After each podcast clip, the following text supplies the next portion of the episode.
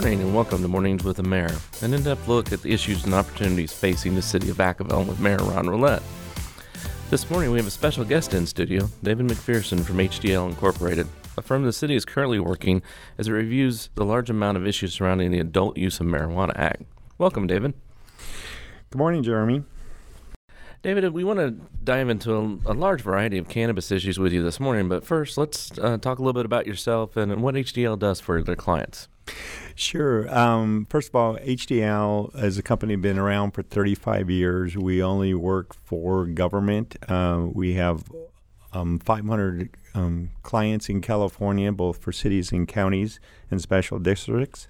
And um, so, in the last three years, we've uh, um, created this special uh, unit um, to address a lot of the issues that our clients have been um, having to deal with on a policy issue.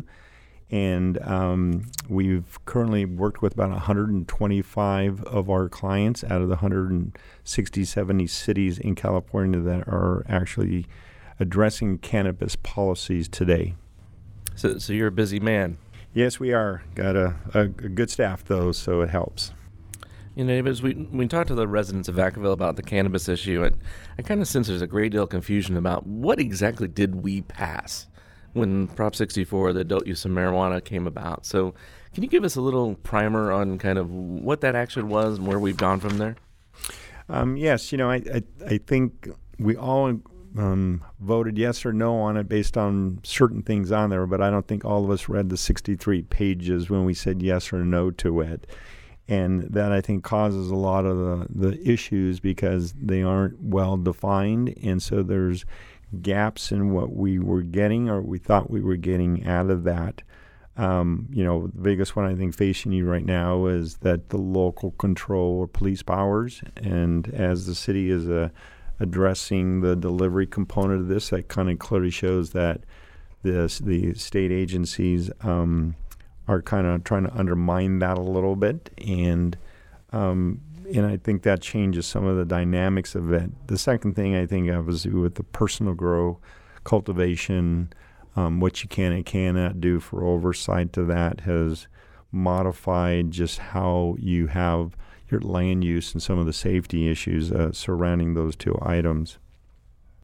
I think as the state moves to implement this, I think it's, it's somewhat of a moving target. Is that correct? I mean, that there's a lot of different agencies trying to address a lot of different issues. Oh, absolutely! It's like uh, walking on on quicksand. Um, you know, a lot of ordinances that have been drafted, as soon as they get them adopted, they're already outdated. Um, literally the day after they've actually went through the whole due process. You know, the vetting process that we do. Um, and with that, just staying on top of it is a challenge because of the constant changes. And I think until we um, get some clarity on just the stabilization of the final regulations that just got adopted is going to be um, something that we have to deal with because the complexities of it. Great. I, I, think there's a whole bevy of items we could talk about this morning, but I, I wanted to zero in on just a few of the questions we hear here at the city quite a bit. So, uh, first of all, I think when people think about the Adult Use of Marijuana Act, they think often of retail and dispensary. Can you tell us kind of what are the common methods for retail?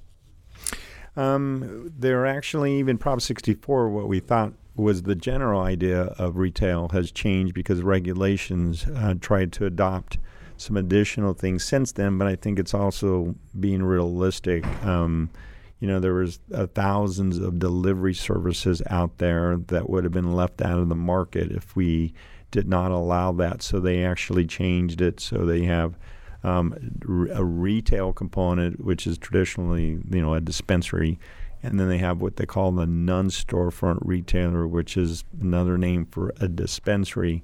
And um, both of those require that you be at a fixed location that is being uh, permitted by a local jurisdiction and by the state. The unique differences is obviously where a community may be okay with walk-in traffic. That's your typical retail. And a non-storefront, you can't have any walk-in traffic. It's really just a place to place an order, pull it down off the internet, or call into so they can have it del- bring it and deliver it to your um, to your house. Great. And, and I think the the non storefront is something we really didn't know existed until we started implementation. Is that correct? Yeah, and, and that's really really it. Is is um, you know some cities um, out there um, had bans on deliveries, so it wasn't until they go, whoa, what's this delivery non storefront um, component of this? Because we we don't know where it's coming from, who's who it is, and so how do we get a handle on that, and uh, how it, it could be you know both positive or disruptive to a community based on what the issues are. And in some communities, there's just a handful of deliveries, and others, there's hundreds of them that may come into a community that cause other problems with them going into residential communities. Wow, hundreds of deliveries. That could, that, I could see where that would be a little concerning. Yes, absolutely. Well, now that we've we've seen cities around the state begin to implement retail, what what are some of the challenges you're seeing that have arisen? For example, you know the whole cash issue we hear about. You know, cash issue comes up um, quite a bit, um, and I think we are still being challenged by that because we are talking about a cash industry in general. Um, but until the banks um, change their mindset of it, right now we only have about 350 to 400 institutions that are actually allowing the cannabis industry to bank with them. Considering we've got you know thousands and thousands of of banks and in financial institutions and credit unions. Uh, that's just a, a, small little amount in there.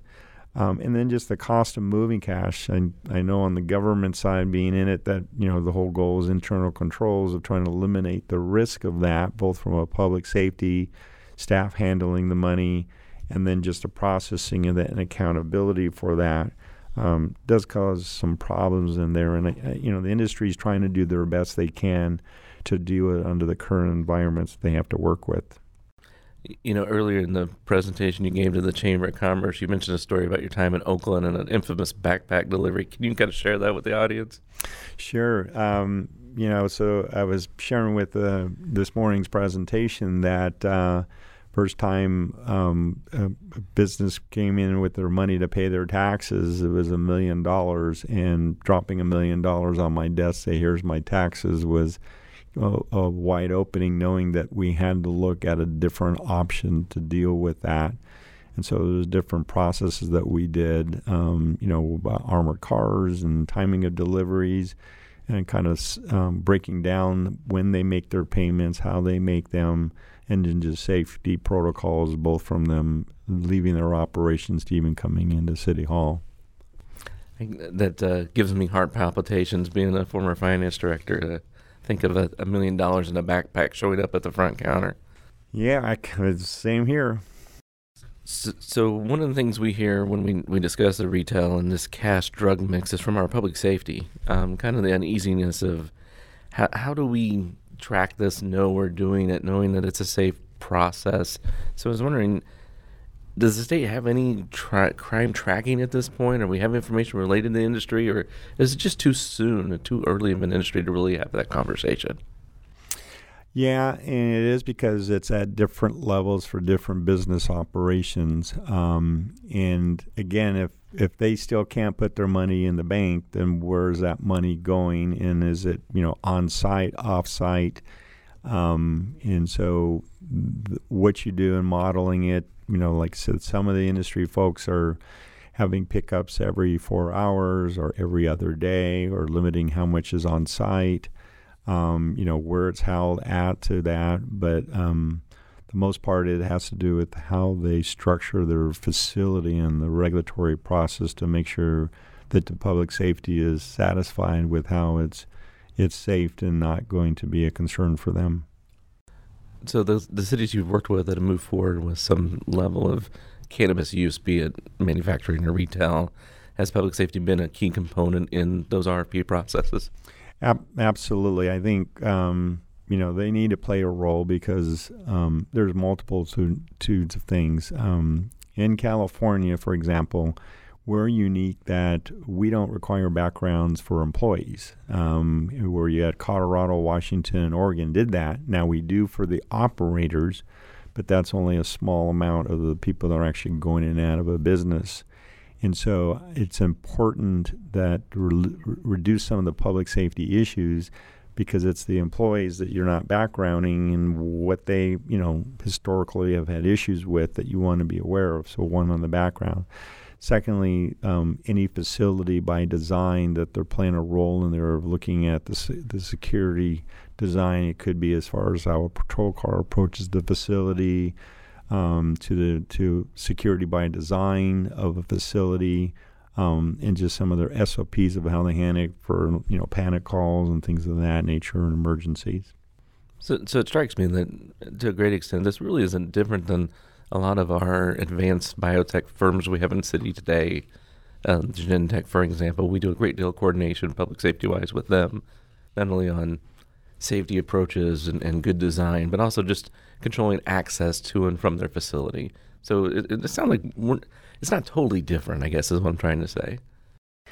I, th- I think as we have more normalization, and I think um, those that are starting from scratch have that more business model as far as how they look at it. This business of being being the same, which is good because you get a lot of you get to have a lot of input of what they're required to do through CUP process, operational agreements, uh, things of that. So the quality there, just like the Genentech situation, and and it really much is. It's a regulated business or a business that's got you know, fire inspection issues that you have to do. So having all those in place from day one is very critical. Great. Uh, you know, at, at council level, a lot of focus from the community has been on the retail component, but we've discussed with the council some other components of the industry.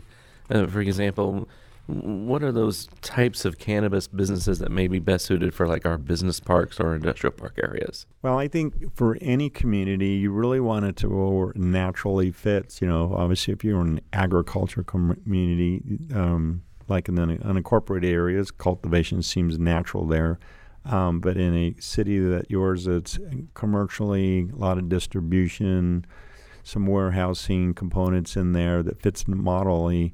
Um, you look at your your zoning ordinances. What do we have in these zones, and what is our economic um, striving for? Um, the type of businesses that complement our other businesses, um, or consistently follow what we have in those zones, and and that's what you kind of really try to um, follow and mimic um, to have that consistency of what your your general plan is trying to do. You know, in your presentation this morning, you mentioned research and development which I think you described in a, a bigger term than I've heard before. But given our proximity between major universities, Solano College that has a biotech program right across the street from our biotech industries, um, I think research and development may be one of those sweet spots that could be of interest. Can you, can you give an idea of what is research and development related to testing and some other items in this industry? Yeah, um, and that's a good point. I did give an example of another community that's pretty linked close to a college like you guys are with the Solano or even UC Davis in proximity. Um, that you know, like testing labs, um, just like ag com- communities have testing labs to do with ag stuff. This is just another product that gets tested. So, um, but there is a demand for that. Um, statewide, there's less than 50 testing labs that potentially can be for um, almost 10,000 businesses. And when you spread that out, that's not a whole lot to cover. And so there is a good quality there and good paying jobs. And um, also, like the science related, it kind of ties to some of your your vision um, from how your you know the general plan for your commercial properties or economic component of in there is that. And then I mentioned a little about the hemp thing as hemp comes on and CBD oil has become a bit critical even to your general um, commercial business. I mentioned CVS, Walgreen, um, Bed Bath and Beyond, and that becomes a product. Even if it's not regulated, it's something that's going to need the kind of stuff for testing um, throughout the state. So that was one that that kind of surprised me because we have those laboratory jobs now, be it in our water testing, be it in our biotech field. So that was one that that was an industry type of cannabis I wasn't thinking about. That when you mentioned this morning, it kind of made sense that we are unique in that position. Right, right. And I mentioned the other one about you know unique in your position of where you're on this corridor for distribution.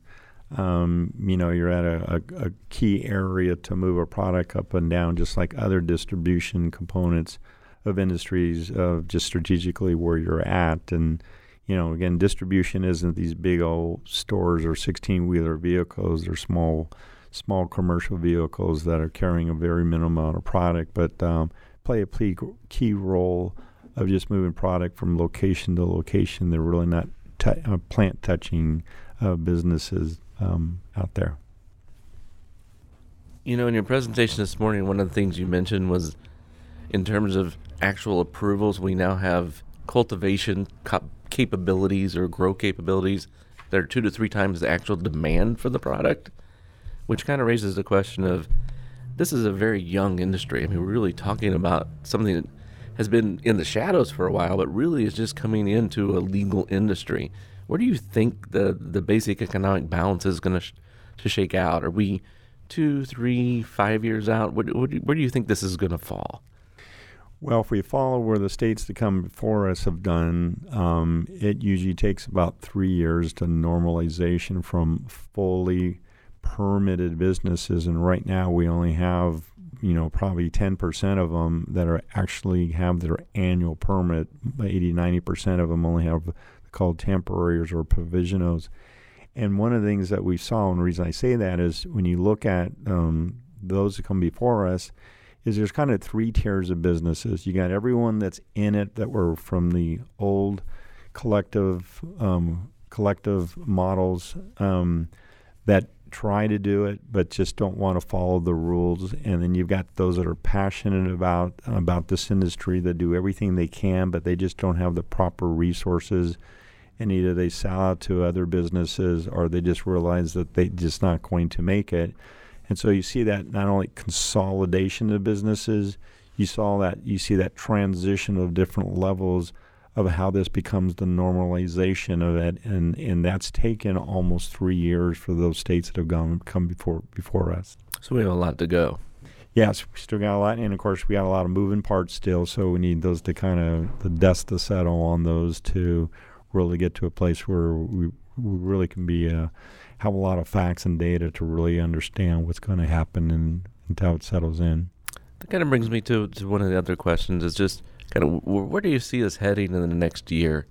Um, I, I, know we, t- we talked about lack of testing labs. The state still has licensing issues to address. And kind of what do you think are the big milestones ahead in 1920? Um, um, one is the delivery issue.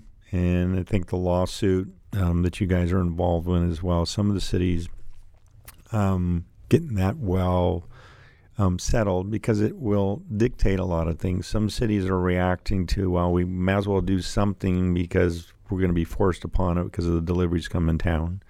Although if that gets settled and it's you do get back local control of the deliveries, it may change your model or your urgency to do or not do something um, and then also see how that impacts um, just the business models of businesses that are out there.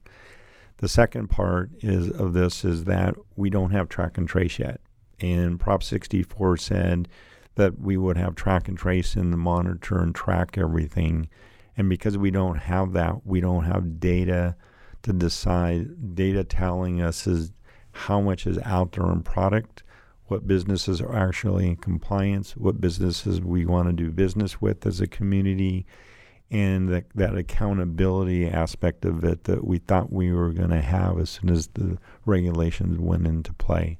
And then the third element that I mentioned just recently happened in the last 60, 90 days is what is hemp going to do to us as regarding a new product that can disrupt or modify the current the business model for cannabis businesses. So there's a lot of moving parts. Yes, there is. So it, it, it's clear that this is an ongoing issue with cannabis, and there's going to be a lot coming up in the next year. Um, it kind of is a moving target at this point. I know there's a lot of people doing their very best at the state level to, to try to put these things into place, but it definitely has been a long process. It is, and, and again, just like anything, I think there's a maturing component of it. Um, and I don't think any businesses that were disruptive, and I mentioned again to the disruptive before us, we've seen, you know, how the Airbnb models modify and disrupt our hotels. We've seen how Uber and Lyft has disrupted our taxi companies. Uh, we saw obviously the the dot com of the internet, how Amazon disrupted our, our retail businesses. So all these disruptive businesses need some kind of maturing to kind of see how it settles in. And this is just one of those other ones that are that we're looking at right now. Great. Well, David, thank you so much for sharing some information with us. And obviously, this is an ongoing issue, so hopefully, we can have you back the next year to kind of update us on the, the, the most recent updates and as the city continues to look at this issue. Well, it's been my pleasure, and I'll be more than happy to come back and uh, continue our conversation. Great. And thank you all for listening, but don't let the conversation in here. Go to letstalkvacaville.com and select the Cannabis Engagement button to learn more and leave your thoughts and questions. Have a great morning.